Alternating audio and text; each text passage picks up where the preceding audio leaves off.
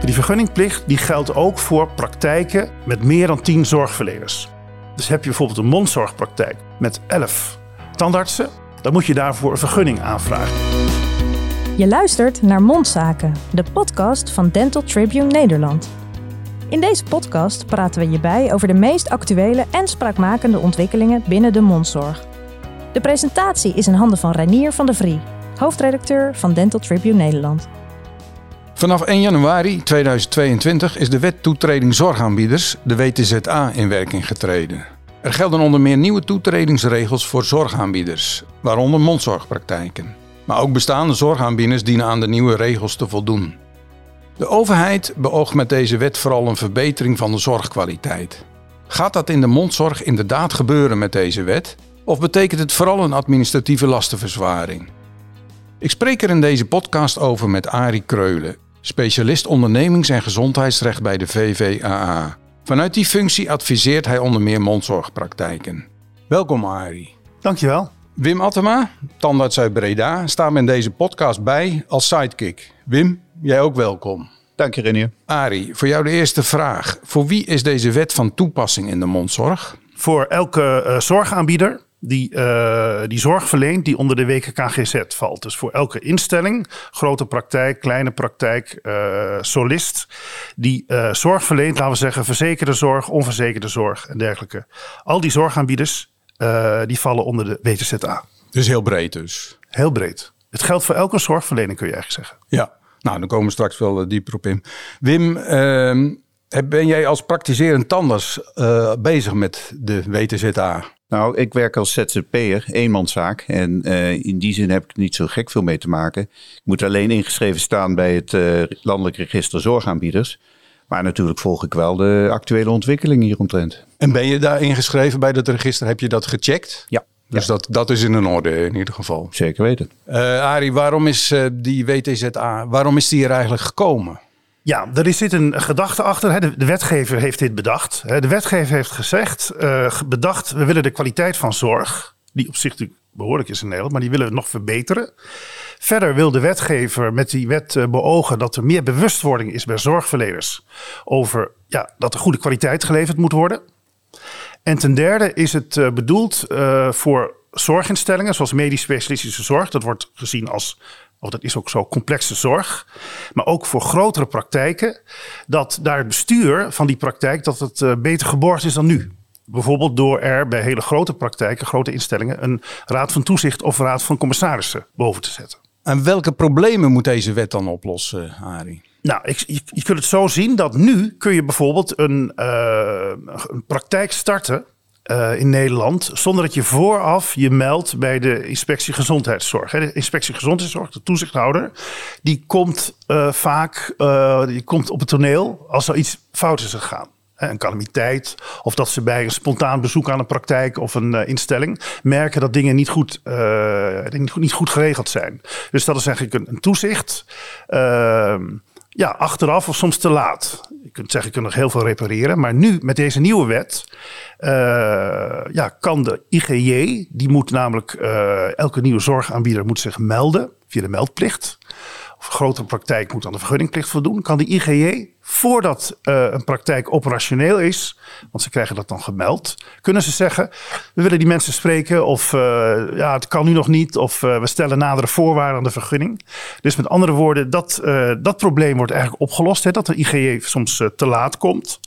Nou, er zijn wat praktische dingen. Dat is op zich weer typisch Nederland. Alle zorgaanbieders, of je nou ZZP'er bent of praktijk bent, je staat in allemaal verschillende bestanden en dergelijke. Maar de IGJ heeft niet één overzicht van alle zorgaanbieders van Nederland. En dat wordt ook uh, opgelost door deze wet. Dat krijgen ze met het, uh, hiermee krijgen ze dit overzicht wel. Ja. ja. ja. En heeft de IGJ dan de capaciteit ervoor om. Uh, uh, ja, vooraf ja. toetsing uh, te doen en bij praktijken ja. langs te gaan die uh, gaan opstarten. Ja, dat, dat zal moeten blijken. Ik, wij hebben daar geen zicht op. Hè. De IGJ is natuurlijk, die heeft ook heel actief meegedacht. Hè, net als ook een aantal brancheorganisaties ook in de mondzorg.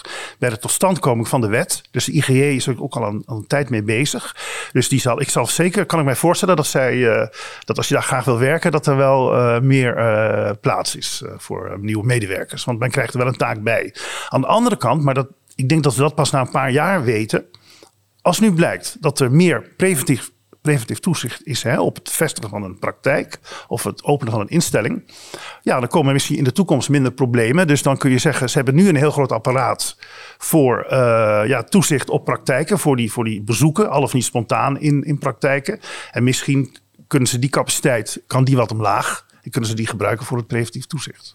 Wat uh, kan een mondzorgpraktijk bijvoorbeeld niet uh, goed geregeld hebben? Heb je daar voorbeelden van? Of waaruit blijkt van nou, misschien onachtzaamheid, dat zal vaak niet eens doelbewust zijn, maar wat ze niet goed geregeld hebben, maar wat ze ja, dan toch blijkt dat ze wel moeten doen? Kijk, alle inspectiebezoeken uh, van de IGJ, als ze daar een rapport van maken, doen ze eigenlijk altijd wel. Dat is ook wel uh, volgt ook uit het Algemene Wet op Stuursrecht dat ze moeten doen.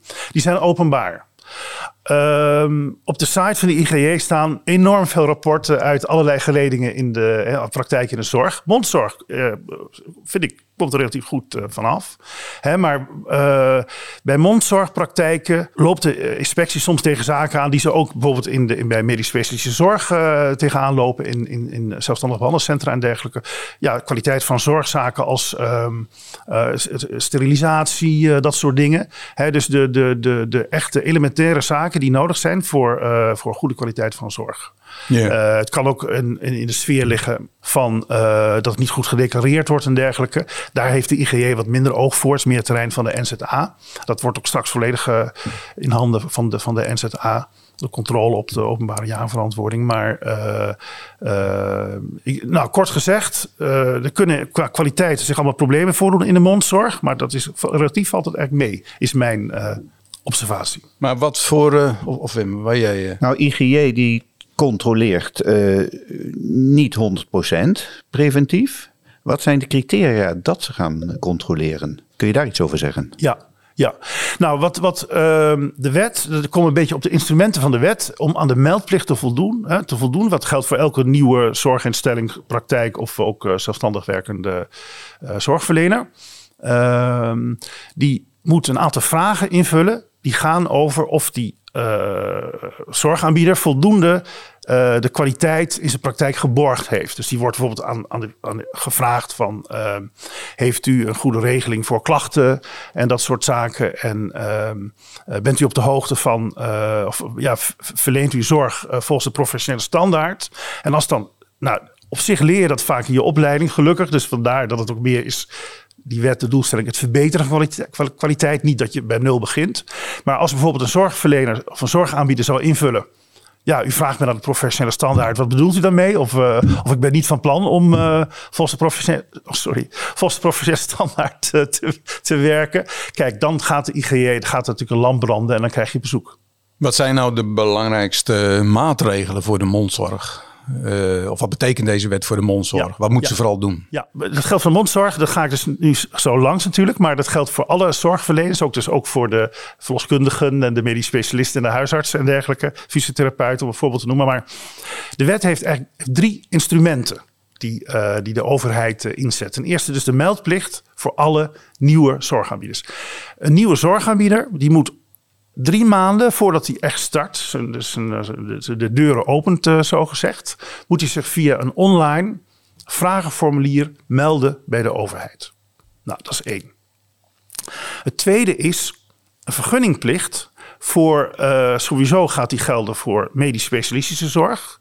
Dus als bijvoorbeeld uh, twee orthopedische chirurgen een, een, een behandelcentrum beginnen, zelfstandig behandelcentrum, moeten ze daarvoor een vergunning aanvragen. Maar die vergunningplicht die geldt ook voor praktijken met meer dan tien zorgverleners. Dus heb je bijvoorbeeld een mondzorgpraktijk, bijvoorbeeld een tandartsenpraktijk met elf uh, tandartsen, dat je de praktijk voert, dan moet je daarvoor een vergunning aanvragen. En die vergunningaanvraag is ook online, net als de meldplicht. Bij de vergunningaanvraag kunnen wij ons natuurlijk wel iets bij voorstellen, omdat er ook wat grotere praktijken gaat, gaan die vragen iets dieper die vragen werd, heb ik natuurlijk allemaal ingezien. Afgelopen jaar ook is in consultatieronde mee geweest. Uh, als overheid nieuwe wetgeving uh, invoert, dan, dan uh, heeft er een consultatieronde plaats waar iedere Nederlander aan kan meedoen. Die vergunningplicht, die vragen die daar gesteld worden, gaan wat dieper. Als net gezegd, er wordt niet alleen gevraagd, bijvoorbeeld gaat u declareren volgens de richtlijnen van de NZA. Maar er wordt ook iets meer doorgevraagd over of je een, een interne controle hebt daarop en dergelijke. Dat als daar iets misgaat, wat natuurlijk kan gebeuren, allemaal best ingewikkeld. Maar dat ja, dat, je, dat je er vrij snel achter komt. En niet dat je daar na een jaar achter komt. Ehm, dus dat is het tweede, die vergunningplicht. En dan is Daar er wil ik nog even iets over vragen, hè? die Ja. zorgaanbieders. Want, Ja. eh, maar dat geldt voor iedereen, heb ik begrepen, die in de praktijk met eh, behandeling van patiënten bezig is. Hè? Dus ook niet alleen voor tandarts, maar ook voor mondhygiënisten en voor assistenten die direct bij de behandeling betrokken zijn. Ja. Die, die tellen mee bij die eh tien. Die tien, tien of meer. Hè? ja. Dus ja, klopt. Bij die, bij die, dat is heel belangrijk. Eh, met name hè, praktijken die dan denken: Goh, val ik er net onder of ga ik er overheen? Eh, moet je echt goed realiseren. Het is op zich precies zoals je het zegt. De personen die echt zorg verlenen, die tellen mee. Ook de Ja. mensen die je net al noemde. Maar bijvoorbeeld, om bijvoorbeeld te noemen, eh, een- een- als je een praktijkmanager hebt hè, die zich puur richt op management. Hè, of een balie-assistenten en dergelijke, die, die tellen niet mee. En die elf, ehm, eh, het, het, het zijn FTE's of zijn het ook parttimers die meetellen? Ja, dat laatste. Het zijn dus eh, zeggen niet, eh, niet de eh, FTE, maar de, de personen. Ja, dus heb je 11 parttimers, dan is het toch 11. Volgens deze telling eh, van de wet. Nou, het derde instrument, ik zal het even afmaken. Het derde instrument is, is, is dat je hebt een vergunningplicht als je daaronder valt. Maar je bent sowieso een medisch specialistische instelling. Dat wordt gezien als, als ja, toch een zwaarder regime. Dan ben je ook verplicht om een toezichthoudend orgaan in te stellen. Dus raad van toezicht hè, bij een stichting of eh, raad van commissarissen bij een BV of, eh, of eh, coöperatie. Maar die verplichting om een toezichthoudend orgaan in te stellen geldt ook voor praktijken in de eerste lijn die meer dan 25 zorgverleners hebben. Dus dat kan ook gelden voor eh, mondzorgpraktijken. Eh, dus dat is eigenlijk het derde instrument van de wet. En dan is er nog een jaarverantwoording, geloof ik, eh, die je moet doen. Ja. Nou, wat, eh, het is wel goed eh, dat dat even aan de orde komt. Eh, kijk, de WZA gaat eigenlijk over deze die, drie dingen. Die meldplicht, die vergunningplicht en eventueel daarbij toezichthoudend orgaan. Eh, de wetgever die, die zit niet stil. Ze doen, worden wel dingen ontwikkeld door de wetgever. Vanaf dit jaar wordt de groep praktijken en zorgaanbieders die openbaar jaarverantwoording eh, die daaronder vallen. Dus dat je bij een portaal eh, ook online moet aanmelden. Die groep wordt veel groter en die gaat in feite ook gelden voor in beginsel alle praktijken. Ehm, ehm, dus het is van belang hè, als een praktijk zich afvraagt ook als je ZZP'er bent, dat je zegt: van, Nou, wat zijn de gevolgen van de WZA? Maar zijn er op mij ook van toepassing nieuwe regels wat betreft de openbare jaarverantwoording? Ja. En het is goed om te bedenken dat dat, dat gaat dus in vanaf het boekjaar 2022, hè, net zoals de WZA ingaat. Maar je, je hoeft natuurlijk pas verslag te doen hè, van, van 2022 in, in 2023. Dus dan moet je zorgen, maar dat moet je dan met je accountant of eh, fi- financieel adviseur bespreken. Die moeten ervoor zorgen eh, dat, je, dat je nu ook al cijfers zo eh, bekend maakt bij je financieel adviseur of accountant. Dat die persoon of dat kantoor voor 1 juni 2023 eh jaarrapport kan inleveren online over 2022. Ja, want eh, die wet die treedt, eh, is officieel ingetreden per 1 januari van eh, 2022. Is er nou een overgangsregeling of kun je iets over termijnen zeggen wanneer eh, praktijken dit op orde moeten ja, hebben? zeker, zeker, zeker. Nee, ge- gelukkig, eh, dat is goed, het is ook logisch. Er is zeker een overgangsregeling. Eh, het is na te lezen op de site eh, van de overheid, eh, Rijksoverheid eh, WZA. Ook eh, veel gestelde vragen en antwoorden. En ehm, wat net al even aan de orde kwam, dat is een mooi voorbeeld wat Wim eh, noemde. Dat geldt voor heel veel zorgaanbieders. Als je ziet, dan kun je checken dat je in het landelijk register zorgaanbieder staat. Als zorgaanbieder, dan heb je daarmee al voldaan aan de meldplicht. En ben je dus verder niet meer dan 10 zorgverleners en helemaal niet meer dan 25, dan heb je verder aan, aan de eisen van de wet eh Oké, en eh, heb je dat om in dat register te staan, heb je daar ooit voor aangemeld? Of kom je daar eh, op een gegeven moment automatisch in terecht? of is nou, dat kunnen we zeggen, ik kan nu eens een keer zeggen dat het een soort service van de overheid is. Want de overheid heeft eh, vanaf eind vorig jaar, ze zijn daar nu nog mee bezig, de komende weken ronden ze dat af. De overheid heeft uit alle bronnen waar zorgaanbieders al in stonden, bijvoorbeeld Kijk, Kamer van Koophandel, het handelsregister. Hè, mensen met een maatschap of ook eh, zelfstandigen, die staan daar al in. Met een, die zeggen dat ze een medische of paramedische praktijk hebben. Je hebt natuurlijk het, eh, hebben we alle codes in staan voor declareren via de zorgverzekeraar en dergelijke. AGB-code, dat is ook uitgeput. Ja, dus het is gewoon een kwestie van checken of je erin staat. Ja. Maar als je erin staat en je wil er niet in staat, of het is niet meer van toepassing, moet je dan ook iets doen? Dat zou ik altijd doen. Als je zegt van ik sta er. Ten eerste, als je zegt, hé, hey, ik verwacht ik sta, dat ik erin sta, ik sta er niet in. Dat, dat zou ik, nou kun je, kun je zelf uitzoeken, kun je een adviseur uitzoeken. Maar als je zegt, ja, ik sta er nog in, maar ik, ik, doe, ik ben geen zorgaanbieder meer, dan, zou ik, zou ik, dan, dan moet je eruit. Ja, ja. Zijn tandarts en mondhygiënisten voldoende op de hoogte van uh, deze wet? Ik heb begrepen dat de VWA daar uh, onderzoekje naar heeft gedaan. Kun je daar iets over vertellen? Dat wordt gedaan door, door mijn collega Erik van Dam. Die, die, die peilt periodiek hoe is de kennis van bepaalde onderwerpen gezondheidsrecht bij zorgverleners. Die heeft eind vorig jaar een peiling gedaan bij tandartsen en mondhygiënisten over de WZA. Uh, ik, ik, zeg er even heel kort iets over. Uh, het, het, het, zag er niet gunstig uit voor zich, want er werd gevraagd: Nou, kent u de doelstelling? Nou, ik, ik, hij vertelde mij dat ongeveer 6% uh, was zijn inschatting, had hij gewoon gezien bij de eerste analyse van de cijfers. Ongeveer 6% was er op de hoogte. Dat is natuurlijk niet zoveel. Maar Erik gaat in, in de Dental Tribune, dit kwartaal wil hij uitgebreider ingaan op de resultaten van het onderzoek. Ja, en, dit kwartaal is het eerste kwartaal dan van 2022. ja. ja. Is er ook veel weerstand tegen uh, de wet? Of is er enthousiasme voor deze wet uh, in, de, in de mondzorg? Ja, nou, ik denk dat je het zo moet zeggen. Als er weinig, als het niet zo bekend is, hè, dan weten we niet of een enthousiast is. Want we, we, we hè, dus uh, misschien dat men zegt: Goh, ik hoorde van wel, wel interessant. Of, maar dat, dat, kan ik niet voorspellen. Um, over het algemeen zitten zorgverleners en zorgaanbieders niet te wachten op nieuwe wetgeving die, uh, die hen tot meer dat er meer dingen moeten gebeuren. Maar ik ben zelf, ik ben als adviseur kijk ik ernaar en ook mm -hmm. naar de hele zorg. En wat, kijk, ik vind de Nederlandse kwaliteit, de kwaliteit van zorg. Hè, als je ook in heel Europa kijkt. Nou, ziet er goed uit. Maar deze wet is juist om het te stimuleren. Hè, om het nog beter te maken. En dat vind ik zelf een hele goede doelstelling. En ik denk zelf dat. Uh, ik kijk ook naar. Uh, als het gaat om. Wat is het enthousiasme dan binnen de beroepsgroep uh, hiervoor? Ja, die meldplicht. Dat is niet heel ingewikkeld. Dat vul je vrij snel in, die, dat formulier. Vergunningplicht valt ook reuze mee. En het wordt echt serieus. Uh, als je ook moet voldoen aan die eis van het toezichthoudend orgaan. Maar dat is nu al zo. Dat was vorig jaar al zo. Dat, dat gaat om grote praktijken. Waarbij het dan sowieso zin heeft om te bedenken. Welke rechtsvorm zullen we kiezen? He, waar voelen wij ons het prettigst bij als oprichter of als uh, eigenaren? En welke rechtsvorm? Fiscaliteit is het handigst daarbij en dergelijke.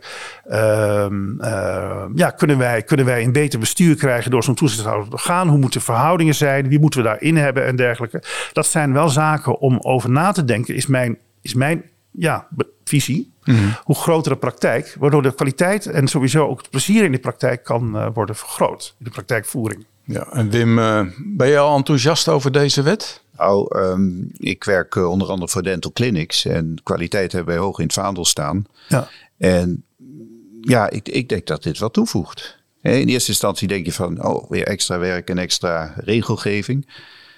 Maar als dit echt iets gaat toevoegen aan de kwaliteit, dan denk ik dat we het uh, zeker als grote organisaties moeten omarmen. Denk je dan dat dit een goed instrument daarvoor is? Ik denk dat we moeten gaan uh, kijken van, van hoe het uitpakt. We weten het nog niet. Het is nieuwe wetgeving. En ik denk dat de overheid ook een idee heeft van we hopen dat het deze kant uit gaat.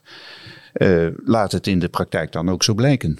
Dat weten we niet. Lopen praktijken nu tegen problemen aan om die wet te gaan naleven, Arie? Ik hoop als men tegen een probleem aanloopt, dat men adviezen inwint. Je kunt het Kijk, je hebt, zo gaat het bij alle praktijken, van mondzorg tot uh, ook in verloskunde of, uh, of huisartsenpraktijken. Er zijn altijd wel een paar eigenaren of, of die van het bestuur zitten van zo'n maatschap, die vinden het leuk om, om te zorgen dat ze nieuwe wetgeving goed kunnen implementeren. Dat ze daar ook het voordeel uit kunnen halen. Hè? Dus um, er is heel veel zelf te doen, denk ik, voor praktijken. En ik hoop als mensen tegen een probleem aanroepen, lopen, Bijvoorbeeld, ja, ik moet nu een raad van toezicht, uh, uh, die moeten wij instellen. Maar wat is daar überhaupt het nut van? Ik zie dat helemaal niet zitten en dergelijke. Dan is het denk ik toch goed om, om, eens, om eens te laten uit, ja, uitleggen. klinkt wel wat badinerend, maar om, om te bespreken van, ja, wat zouden we daar ook voordeel aan kunnen hebben? Want als je dat, als je dat ziet, ja, dan, dan is het ook leuk om het, uh, om het te realiseren. Heb je er al veel vragen over gekregen? Ja, zeker. zeker. Ik heb, ehm, kijk, eh, deze wet hè, die, die, heeft een, altijd een voorgeschiedenis in het parlement. Hè, dus is al anderhalf jaar aan gewerkt. Dus de grotere praktijken of instellingen, hè, die, die ik ook adviseer, of ook sommige brancheorganisaties. Ja, daar, daar ben ik vanaf vorig jaar, toen op een gegeven moment duidelijk werd, gewoon zo na de zomer, dat deze wet wel van kracht zou worden. Hè, dus dan moet je altijd maar even afvragen of dat, of dat uh, gebeurt hebben, ze, hebben zij hun eigen advies aan hun leden, hè, ook op, daarop ingericht. En grote praktijken, die zorgen wel dat ze op tijd uh, weten wat moet er gebeuren. Want dan kunnen ze dat rustig plannen. En waar hadden die vragen dan vooral betrekking op? Was dat die, uh, die bestuurstructuur? Ja, die heeft, heel erg betrekking op de bestuurstructuur. Want meldplicht heb ik net al gezien, dat, dat is overzichtelijk. Daar kom je eigenlijk wel uit. Vergunningplicht op zichzelf ook. Maar die bestuurstructuur, hè, de, de eisen aan het... Uh, aan uh, waar die, uh, ja, hoe dat bestuur eruit moet zien. Die, die worden ook iets aangescherpt. Hè. Dat had, was al van toepassing bij zelfstandige behandelcentra onder de vorige wet WTZI. Dus we hebben er ervaring mee. Maar het wordt wat aangescherpt. Dus mensen vragen zich af uh, hoe moet het precies. En uh, dus hebben daar betrekking op, ja. Die vorige wet, de WTZI, dat was hoe de afkorting van? Ja, wet toelating uh, zorginstellingen. En die wet regelde, dat was een hele soepele wet. Die regelde ook dat in beginsel ook iedere praktijk die zich wilde vestigen, dat die een toelating, uh, dat die toegelaten moest worden tot, uh, tot het systeem. Uh, tot de zorg. Maar in die wet was, werd gezegd van nou alle eerste lijns, zorgverleners en dergelijke, die zijn automatisch toegelaten. Die WTZI, ja. is die met de WTZA, is die nu van tafel? In de WTZI, er zijn veel dingen uitgelicht. Dus uh, veel praktijken waren automatisch toegelaten. Maar volgens de WTZA moet je dus vergunning aanvragen en je melden. De WTZI, daarin blijft uh, verbod op winstoogmerk uh, in de zorg. En dat als het misgaat met je zorginstelling en er moet uh, met onroerend goed gesaneerd worden en dergelijke, dan gelden er allemaal strikte regels om te voorkomen dat, uh, dat geld uit de zorg wegwerkt. Maar die wet regelt een aantal andere zaken die niet in de WTZA precies, zitten. Ja. Precies, ja. Oké. Okay. Zijn er nadelen voor mondzorgpraktijken van deze nieuwe wet? De nadeel kan zijn als je nou niet nog heel groot bent als praktijk. Kijk, als je uh, met z'n twaalf bent, je moet een vergunning aanvragen, bijvoorbeeld als standaartsen, dat vind ik nog te doen. Maar uh, ben je met uh, 26, dan val je dus, hè, als, als net geschetst, dan ben je, ben je verplicht een toezichthouder orgaan in te stellen. dat toezichthouder orgaan moet uit minimaal drie toezichthouders bestaan. En drie personen. Nou, je kunt zeggen voor een praktijk zo rond de 5, 6, 26, 27 is dat vrij zwaar. Ook bij de parlementaire behandeling is daar ook bezwaar tegen gemaakt, tegen het aantal van drie. Zelfs door de IGJ. Die zei ook van ja, wij moeten dan straks ook de naleving gaan, uh, uh, gaan toetsen. En uh, ja, nou, daar er maar aan staan. Want het, dus dat vind ik niet zo gunstig. Je zou kunnen zeggen, um, dat vind ik dus niet gunstig. Had, je had kunnen zeggen, nou, minimaal twee of zo. Maar goed, het wordt dan drie. Je kunt zeggen, nou, we groeien wel naar drie toe. Dat zou een idee kunnen zijn. Um, en moeten die toezichthouders weer aan allerlei eisen voldoen? Of kan dat willekeurig iedereen zijn? Ja, ja. Wat, je, wat daar wel geldt is dat in de zorg, uh, dat je zegt van uh, hoe een toezichthouder wat voor capaciteit het moet hebben, dat, dat, dat, is een, dat kun je afleiden uit de uh, zorgbrede governance code. Dat je zegt moeten mensen zijn die graag op afstand zo'n praktijk volgen. Die willen meedenken met, met het reilen en zeilen en dergelijke. En in de Raad van Toezicht, die hebt wel wat vuistregels. Dat je zegt van nou, moet, laten we alsjeblieft, of nee, er moet één iemand in zitten die echt verstand heeft van zorg. Wat natuurlijk logisch is. Dat zou bijvoorbeeld een wat oudere tandarts kunnen zijn met heel veel ervaring. Of in ieder geval in de mondzorg of een gepensioneerde tandarts. En het is ook altijd heel plezierig dat er iemand in zit die echt verstand van geld heeft. Hè, dus zit ik in een accountancy sfeer of, uh, of die het leuk vindt om daar veel van af te weten. Want als je die twee uh, deskundigheden geborgd hebt in je toezichthoudend orgaan, ja, dan kan dat uh, goede hulp zijn voor het dagelijks bestuur om dat uh, in orde te hebben. Te Kun je ook je voordeel mee doen als ja. praktijk? Ja. ja. Zou dat nou ook gelden voor een grote praktijk onder de koepel van een keten bijvoorbeeld? hebben die stuk voor stuk ook zo'n toezichthoudend orgaan nodig? Ja, nou je moet, dan moeten we kijken hoe die keten in elkaar zit. Als die keten zo in elkaar zit dat zij bijvoorbeeld uh, overal zeggenschap hebben in die onderliggende praktijken. Dan kun je uh, gebruik maken van de toezichthoudende functie van, van die keten. Ehm, zijn wel een aantal waarborgen. Zal ik nu niet, dat, is eh, dat zal ik nu niet helemaal uit de doeken doen, want dat vinden jullie is wel heel saai wordt dan. Maar uh, met andere woorden, het, komt erop neer, hoe zit die keten in elkaar? Als die keten al heel erg invloed heeft op lokaal niveau, dan kun je het centraal regelen. Maar er zijn ook ketens die, die, die uh, meer op de achtergrond zich positioneren. En dat ze veel zeggenschap in de lokale praktijk houden. En dan zullen we, als die dan meer dan 25 zorgverleners hebben, zullen ze zelf een raad van uh, Maar dat zit is vooral afhankelijk van hoe de structuur in de keten ja. uh, geregeld ja. is. Ja. Uh, zijn er te problemen te wachten bij de uitvoering van deze wet? Dat moeten we dan nog zien. Ik, ik vind het zit op zich uh, zo in elkaar gezet dat het uh, mogelijk is. Ik, heb, ik hoor wel in de praktijk, hoor, dat zit er met name als het gaat om als je een toezichthouder gaan moet hebben, dat praktijken zeggen of instellingen van ja, waar, zijn er wel genoeg toezichthouders? Maar daarvan denk ik dan, ik denk dat het een hele leuke baan is om toezichthouder te zijn. Dus dat zou de, markt uh, kunnen oplossen als er niet voldoende toezichthouders zijn straks voor, uh, hè, voor deze grote praktijken en instellingen. Dan, uh, ja, dan komt dat op een gegeven moment wel goed, denk ik. Wim, zou jij toezichthouder willen zijn bij een andere praktijk dan, uiteraard? Nou, je overvalt me een beetje, maar ik, uh, ja, ik, ik, denk dat het een, uh, ja, ik denk dat het wel een, een leuke job kan zijn. Sowieso de organisatie rond de zorg uh, vind ik interessant. Dus ja, wat mij betreft zou je me wel kunnen vragen. Nou, bij deze dan deze sollicitatie, Wim. Het gaat ook niet zoveel tijd kosten, denk ik, een toezichthouder. Uh, of uh, heb je daar idee van? Ja, ja, zeker. Nee, je kunt, dat in tijd, je kunt in tijd al zien als je vergelijkt met gewoon dagelijks bestuur. Of dat je bijvoorbeeld als standaard voorzitter bent van je maatschap. En daar ben je natuurlijk dagelijks mee bezig. Niet dat je dagelijks vergadert, maar dat je wel ergens over wordt aangesproken. Maar die toezichthouder in tijd, ja, die toezichthouders komen één keer per twee, drie maanden bij elkaar. En met name als de praktijk goed marcheert dan uh, kan het daarbij blijven. En dan, uh, dan is het heel overzichtelijk. En dan, ik denk dat het dan leuk is om gewoon een aantal, uh, bij een aantal instellingen toezichthouder te zijn. Hè? Dat eentje is dan En dat is meestal een bezolgde functie, neem ik aan. Ja. Ja. Uh, nou, de IGJ, Inspectie voor Gezondheidszorg en Jeugd, hebben we het al even over gehad. Uh, welke rol gaat die spelen verder, denk je? Kunnen die dit aan? Uh, en gaat dit werken met, met deze wet? Nou, ik denk wel dat het gaat werken. Want IGJ heeft, uh, die heeft natuurlijk ook meegedacht hè, bij, bij de totstandkoming van de wet. Zoals ook brancheorganisaties hebben gedaan. Ehm, IGJ, dit, dit is hun kern het hoort tot hun kerntaak ook de verbetering van de kwaliteit of bewaken van de kwaliteit. Dus we hopen hier juist op gebied van preventie meer te kunnen doen. Dus uh, nee, het zal natuurlijk wel afhangen van, de, van of men voldoende capaciteit heeft hè, bij, bij IGJ. Maar ik, ik hoop voor IGJ dat ze He, want zij krijgen dan al die meldingen binnen he, van nieuwe praktijken. Nou, daar zullen ze, daar naar moeten kijken, anders heeft dat voor hen geen nut. He, maar dat ze dus wat tijd kunnen winnen bij al die inspectiebezoeken. Omdat uh, ze kunnen nu vaak aan, aan, de voorkant al ingrijpen en zeggen van... Ja, goed, uh, denk hierom, denk daarom. Of ze verbinden wat voorwaarden aan de praktijk.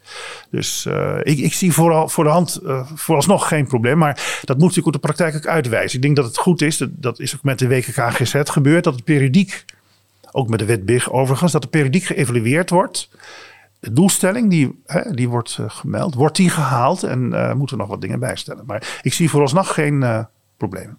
Um, is dit de WTZH, is dit het of komt er nog vervolgwetgeving? zijn er nog meer dingen te verwachten? Maar rond kwaliteitsverbetering bedoel ik dan? Nee, rond kwaliteitsverbetering gaan we het hier even mee doen. Dit is een, het is een mooi tweeluik, vind ik, met de WKKGZ. Die is uh, nu een aantal jaar in de lucht en dit is een echt een mooi vervolg op. Dus hier moet het qua kwaliteitswetgeving voorlopig uh, meedoen. Ja. Nou ja, die, die wet verwacht je inderdaad dat die zal leiden tot kwaliteitsverbetering. Jij bent er redelijk enthousiast over, merk ik. Ik weet niet of mondzorgpraktijken dat ook zijn. Ja, ja. nou dat ik enthousiast ben. Ik ben op zich positief ingesteld als ik gewoon kijk naar, naar, uh, naar de doelstelling. Ik bedoel, wie kan, dan, wie, wie kan dat, hoe kun je nou tegen kwaliteitsverbetering zijn? Je kunt natuurlijk wel afvragen, wordt die inderdaad echt bereikt? Hè? Ik vind de instrumenten die, die uh, via de wetsvoorstel worden ingezet, ja, die zijn denk ik doeltreffend. Uh, dus ik ben zelf van mening dat, uh, kijk, dit, is, dit, valt onder het bestuursrecht. Hè? Dus als een praktijk zich niet aan houdt of een zorgverlener, dan wordt, zo werkt ook de IGJ, zo werkt op zich ook wel de NZA als het om financiële aangelegenheden gaat. Ja, dan word je wel in de gelegenheid gesteld om natuurlijk uh, je visie te geven, hoor, wederhoor en dergelijke. En dan kun je er misschien uitkomen. Als je op een gegeven moment toch de wet schendt, ja, dan val je onder bestuurlijke boetes en dergelijke. Dus dat zal voordat het zover komt wij niet, maar de overheid heeft wel het instrument in handen om die wet gewoon te nakomen en af te dwingen. En dan denk ik dat er een gerede kans is dat die doelstelling wordt gehaald. Ja. Zijn de beroepsorganisaties hier ook uh, nauw bij betrokken geweest? Zoals KNMT en uh, NVM Montigenisten? Ja, ja. Ja, zeker. Zij hebben overigens, uh, nou die twee die je noemt, die, die, hebben, die maken deel uit van een groep eerste lijns, of brancheorganisaties die in de eerste lijns werkzaam zijn. De, ze noemen zich ook de eerste lijns coalitie. En zij, zij hebben zich ook vaak gezamenlijk gemeld om bezwaar te maken tegen bepaalde onderdelen van de wet. ze zijn ook niet, bepaald niet happy met uh, die openbare verantwoordingsplicht en nog een, een uitvraag die ook uh, jaarlijks daar in het kader moet gaan En daar, daar trekken ze op uh, gezamenlijk richting overheid en nu sinds kort ook richting NZA. En ja, ik, ik, denk ook dat dat is heel goed dat zij zich, zich, zich melden. Want daar kan op zich de regelgeving misschien beter van worden. Wim, zo dit horende over de WTZA, hoe kijk jij er tegenaan? enthousiasme vooral of denk je dat het eerder een lastenverzwaring, administratieve lastenverzwaring zal zijn? Ik denk dat we de poging tot kwaliteitsverbetering moeten omarmen. En ik denk dat wij als beroepsgroep professioneel genoeg moeten zijn om te zeggen van oké, nou misschien kost het dan wat extra moeite. Maar als beroepsgroep gaan we erop vooruit. Ik denk dat dat het belangrijkste argument is. Maar nogmaals, ja, op termijn moet blijken of dit het juiste instrument daarvoor is. Dat wil ik nog wel even zien. Want na hoeveel jaar staat er een evaluatie gepland? Is dat al bekend? Die is nog niet bekend, maar, maar ik, ik, verwacht na, na twee jaar hè, dat het dan wel begint. Hè. Dat is wel Lijkt mij een goed idee. Nou, Arie en Wim, hartelijk dank voor uh, jullie bijdrage over de, deze nieuwe wet. En uh, nou, dan hopen we inderdaad uh, dat die tot kwaliteitsverbetering gaat leiden. En dat het niet al te veel extra werk, vooral onnodig extra werk, betekent voor mondzorgpraktijken. Hartelijk dank. Ja, heel graag, gedaan. Dit was Mondzaken, de podcast van Dental Tribune Nederland.